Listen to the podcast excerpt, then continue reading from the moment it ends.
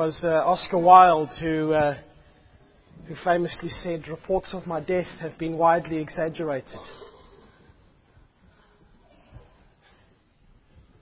Might have been Mark Twain, one of those people. Uh, just before we begin, those uh, handouts that were given to the members for next week's meeting, I think there are a few left over. If you're not a member, you are more than welcome to take it and read it and uh, light a fire with it, whatever you want to do with it. Uh, it's good for so many things, uh, and maybe also to read as well. Let's pray.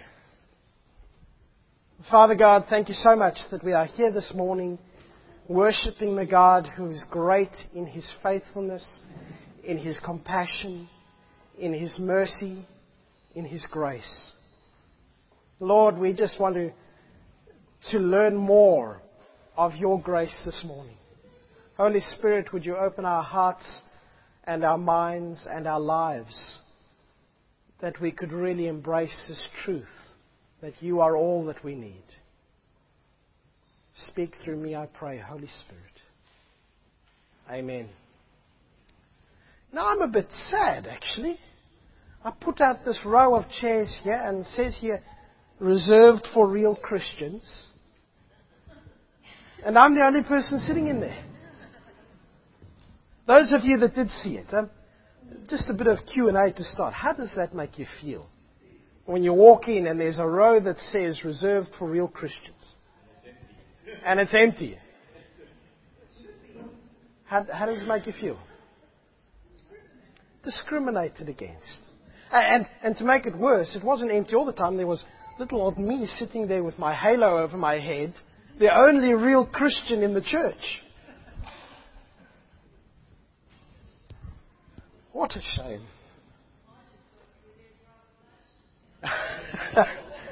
well, you know, to be a Christian, you have to be separate from everyone else.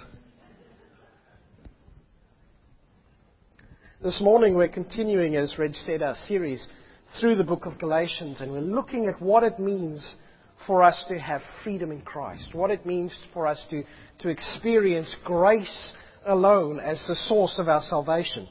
This, this idea of being free in Christ is, is one of the really big ideas that Paul is, is trying to get through to the Galatians and to us as he writes this letter. If you remember last week, uh, we looked at a bit of the background and we said that there were, um, there were people coming through to the Galatian church trying to lead them away from relying solely on Jesus Christ for their grace, for His grace and salvation.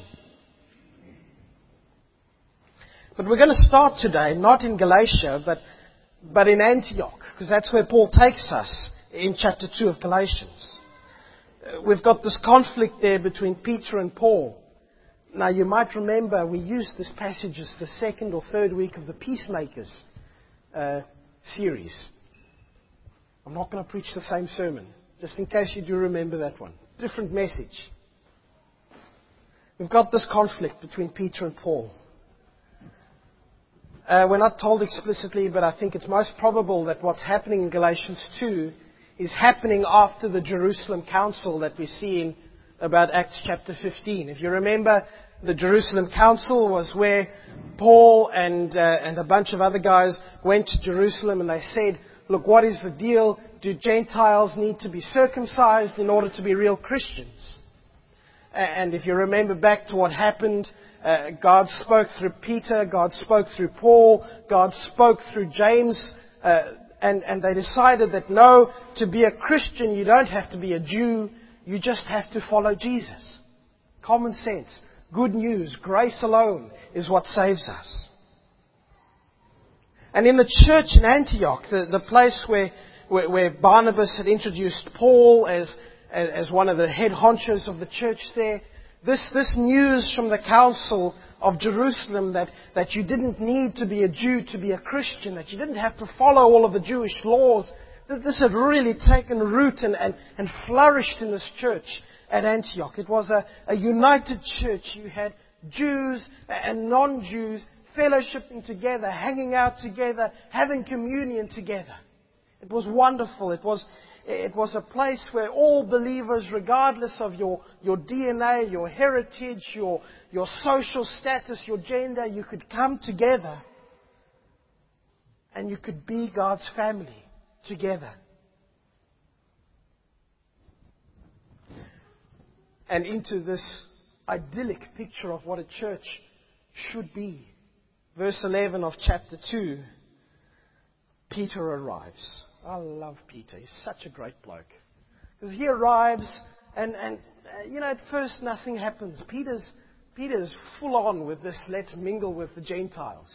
I remember back in, uh, ooh, must be about Acts chapter 10, uh, Peter's in Joppa, uh, and he sees this vision coming down of, of all sorts of delicious food in a tray, or not a tray, in a cloth and some of it's food that Jews aren't supposed to eat. And God says, Peter, eat. And he says, Not in your life, God. And God says three times, Peter, eat up now. And eventually, Peter realizes, and he says, uh, Acts chapter 10, verse about 26, he says, I, I've understood now that what God calls clean, I have no right to call unclean. I, I will celebrate and I will hang out with anyone who believes in God because God is the one who makes them right. Jesus is their righteousness and mine. And so Peter's there in Antioch and he's having communion with, with all of the brothers and the sisters. Until verse 12, you get some of these hardliners from Jerusalem, these, these hyper fundamentalists. And I mean fundamentalists in a bad sense. It's not that they held to the fundamentals, it's that they were fundamentalists, hyperso. They called themselves Christians, but, but they refused to have anything to do with anyone who didn't follow their rules and their regulations and, and their interpretation of what God needed and, and their understanding that, that if you worked hard enough, then God would accept you and Jesus would be okay for you.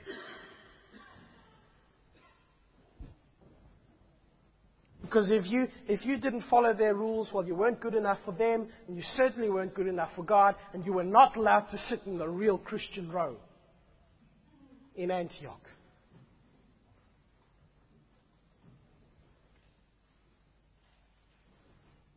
And Paul says to us, these blokes came from, from Jerusalem claiming to, to come from James. James, the head honcho of the Jerusalem church, but I mean, they weren't talking on, on James's authority, I'm sure. James had spoken up at the Jerusalem Council and said plainly, no, we are saved by faith alone. We don't demand anything from the Gentiles. But you know, there's still this kind of pressure that you can get from people who say, well, you know, we're from the original church. We know best. Our theology is the right one. And you better just obey us.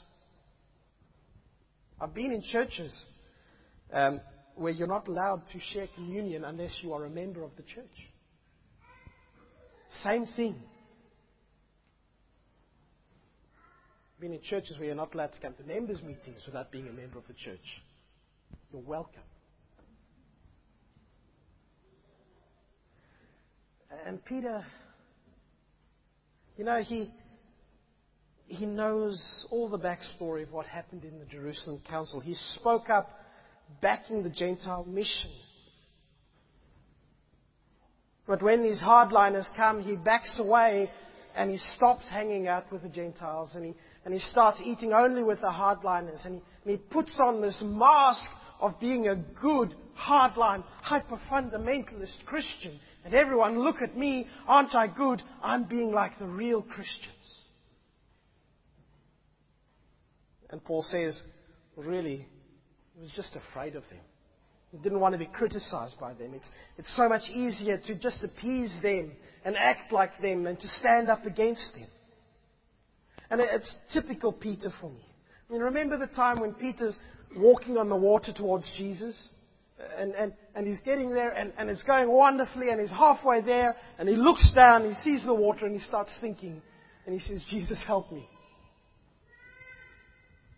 It's the same thing here in Antioch. Peter's going well. He's, he's, he's living the gospel, a united people, free in Christ to mingle with whoever you want to. And then he looks around and he sees the hardliners and he starts sinking. And so what we end up with in, in verses 11 to 13 of, of Galatians 2 in Antioch is a church that, that's bifocal. You've got the kosher Christians and you've got the not so kosher Christians. You know, a while back I, I was looking at Baptist unions around the world, and I know it's not quite us, but you know, in the US, they've got a whole slew of Baptist unions. But as far as I could tell, there are no black and white Baptist unions. There are black Baptist unions, and there are white Baptist unions. Which to me is staggering. Because it's what we got here in Galatians. Chapter 2, in Antioch, a church divided. And you might ask, well, what's the big deal, Nick? Maybe they just want to do church their way. They want to, look, if they want to insist on washing your hands before eating and, and, and, and following all the Jewish rules and regulations before they have communion with you, so what? Who are we to say that they're wrong to, to want to do church like that?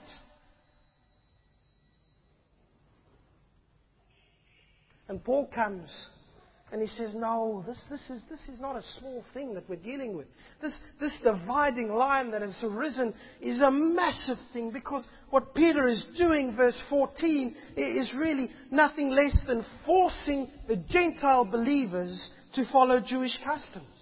And we might say, well, how was he forcing them? He wasn't, he wasn't holding them and, and, and I don't know, forcing them to be Jewish.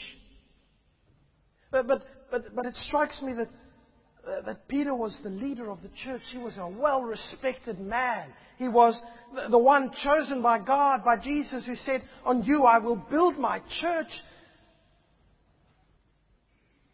And his actions spoke louder than his words, maybe. I mean, what he was doing, by, by inference at least, by, by refusing to hang out with the, the Gentile Christians was, was really putting back on them the manacles of slavery to rules and regulations and saying to them, by his actions, you are not worthy to hang out with me because you are not good enough for God. And he was a well respected man, and, and people copied him, and they thought, well, if Peter is doing that, then it must be right. And I can just hear the, the agony in Paul's voice as he writes. And even Barnabas was taken in by their hypocrisy. I mean, Barnabas, the, the fellow missionary to the Gentiles, the man who was all concerned with, with sharing the good news with the non Jewish world, and he slips back into Peter's error. You remember a while back, um, just near the beginning of the global financial crisis where the car companies were wanting a bailout in America. And they were crying how poor they were and how they needed the money. And then they got on their private executive jets and they flew over to Washington. And people said, Your actions speak louder than your words. We don't believe you. And Paul comes back, verse 14. Don't know where he's been while this has been brewing, but he comes back and he, he has to confront this behavior. He has to confront Peter because, because Peter is so far off the mark of what the gospel of, of freedom and grace in Christ means. I mean, Peter knew better than to withdraw himself from his fellow Christians. He was playing the hypocrite. In effect, Dare I say that Peter was preaching a gospel other than Christ alone?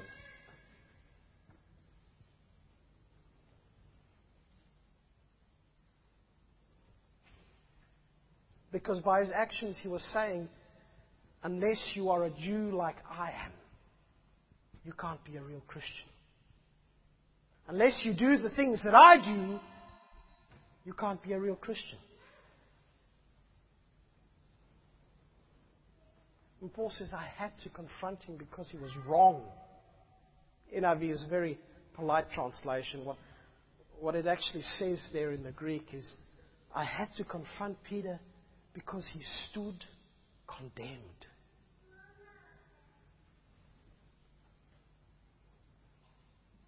But hold on, what, what, about last week? Remember what we looked at last week? Verses 8 and verses 9 of chapter 1.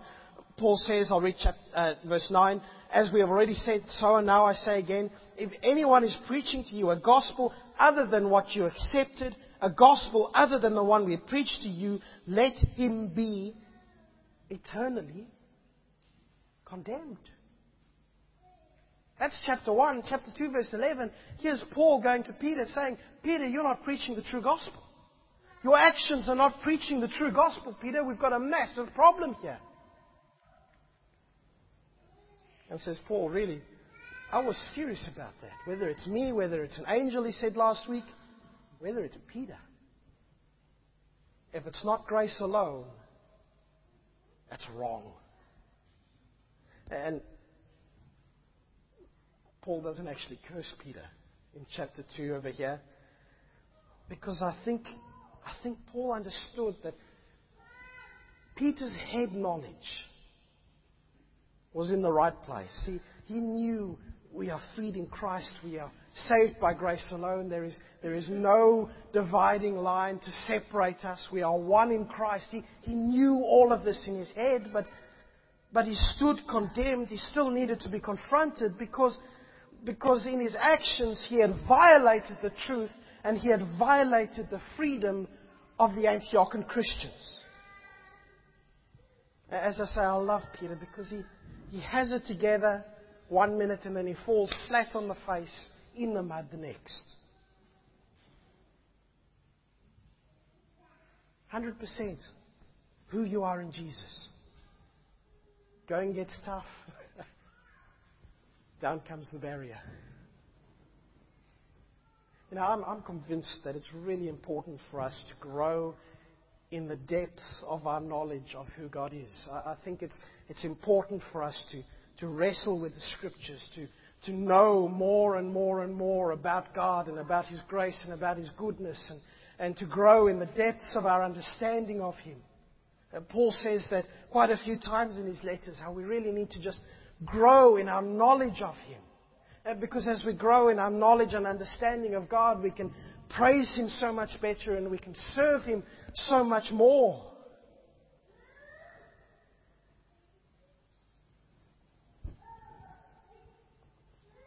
But can I suggest that what we really think and believe about God, what we really think and believe about Jesus,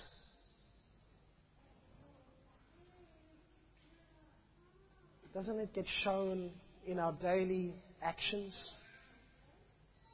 Doesn't it show in, in what we do, not just in what we say?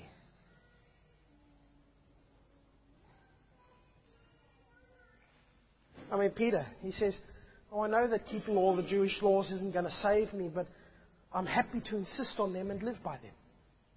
And force them on others. What he knew and what he did out of sync. And maybe the challenge for us this morning is that we need to examine our lives and, and, ask whether what we know to be true matches with how we live that truth and that freedom and that grace.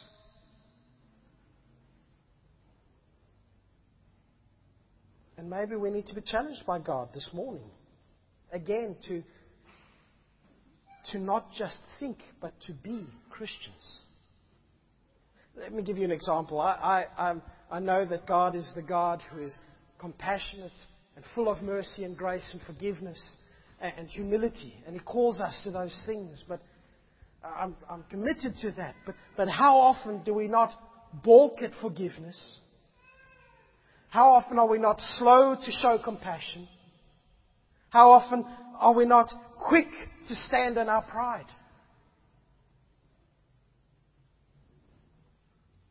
Now, am I falling into the same trap as Peter and saying, well, we have to do these things in order to be saved? Please don't hear me say that. I'm saying that this should be a description of us because we have been saved. Because we have been made right with God. Because if that's not how we are living out the gospel, then what does the gospel really mean to us? I think it's Francis of Assisi who, who said along the lines of preach the gospel and if necessary use words. And said Paul to Peter here in Galatians 2, your actions are not speaking to the grace of God.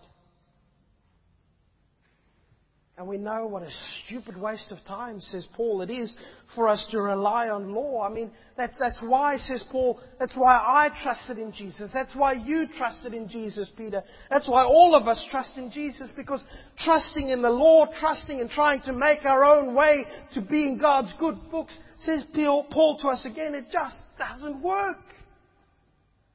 All that the law, all that our ticking off the check boxes do is to prove to ourselves and to God that we are not good enough like, like He is. We are not holy like He is.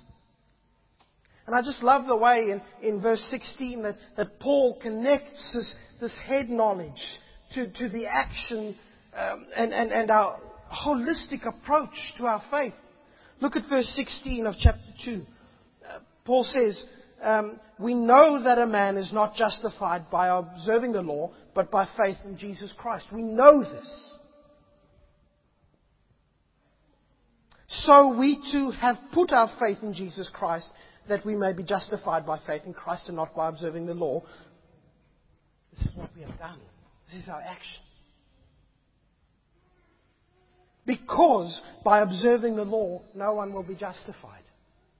See what he's done there? He says, we know that we need Jesus. We, we've actually trusted in Jesus because we know that without Jesus we are without hope. It's a, it's a sandwich of, of theory and practice. And you take away the theory and the practices, nowhere. But you know, you take away the, the living it out the saying, I don't just know that Jesus is all I need, but I will actually live like that. I will put my trust in Him. I will base my life on that. that that's essential. Because theory by itself is empty. And I, I just praise God that it's, it's not just empty theory for us. Because, says Paul to Peter, to us, we know the truth. We know what it is to be free in Christ. We know the grace of God towards us. We've experienced it ourselves. And so to go back and try to live a life that, that, that pleases God by what I do and, and, and worse to go and try and force people to do that, to, to set up stupid signs that say you have to be like this to be a Christian, says Paul, rubbish. Throw it away.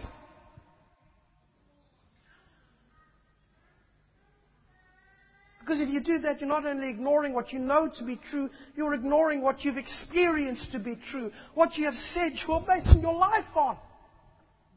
You are acting the hypocrite, says Paul to Peter, maybe to us.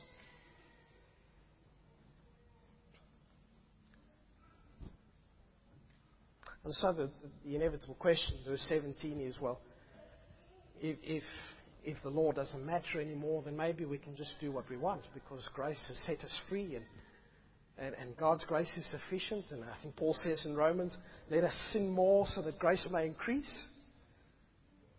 You know what Paul says in Romans is exactly what he says here in Galatians. It's most brilliant Greek words for you, me genoito.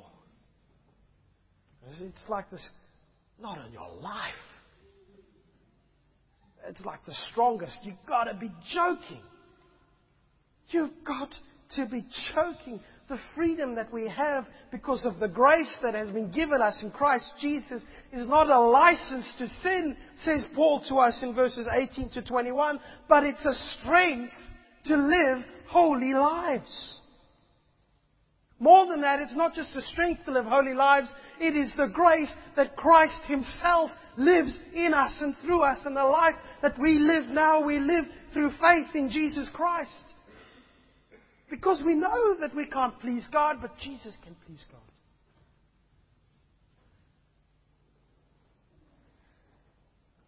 You know, to, to fall back to legalism when you've got that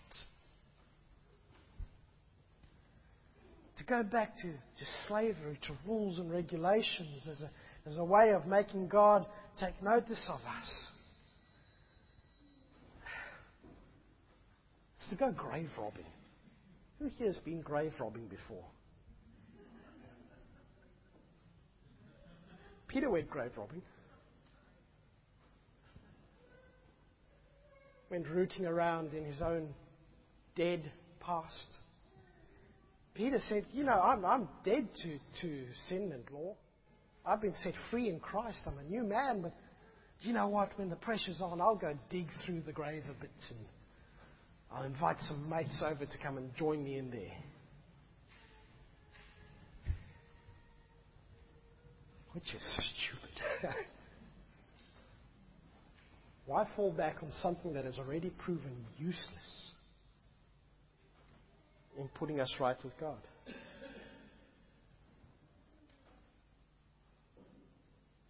Especially when the grave has already been robbed. First, beg pardon?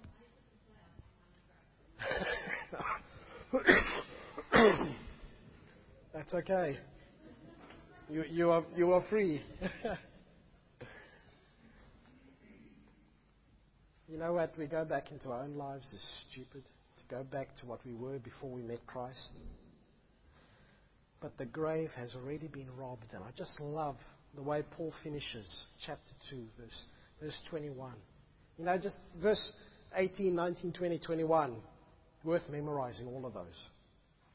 Verse 21, Paul says, I do not set aside the grace of God. I don't go back to what I was. I don't go rooting through the grave. Because if righteousness, if I could be set right with God through the law, Christ died for nothing. And as Reg said, Christ certainly did not die for nothing. Amen.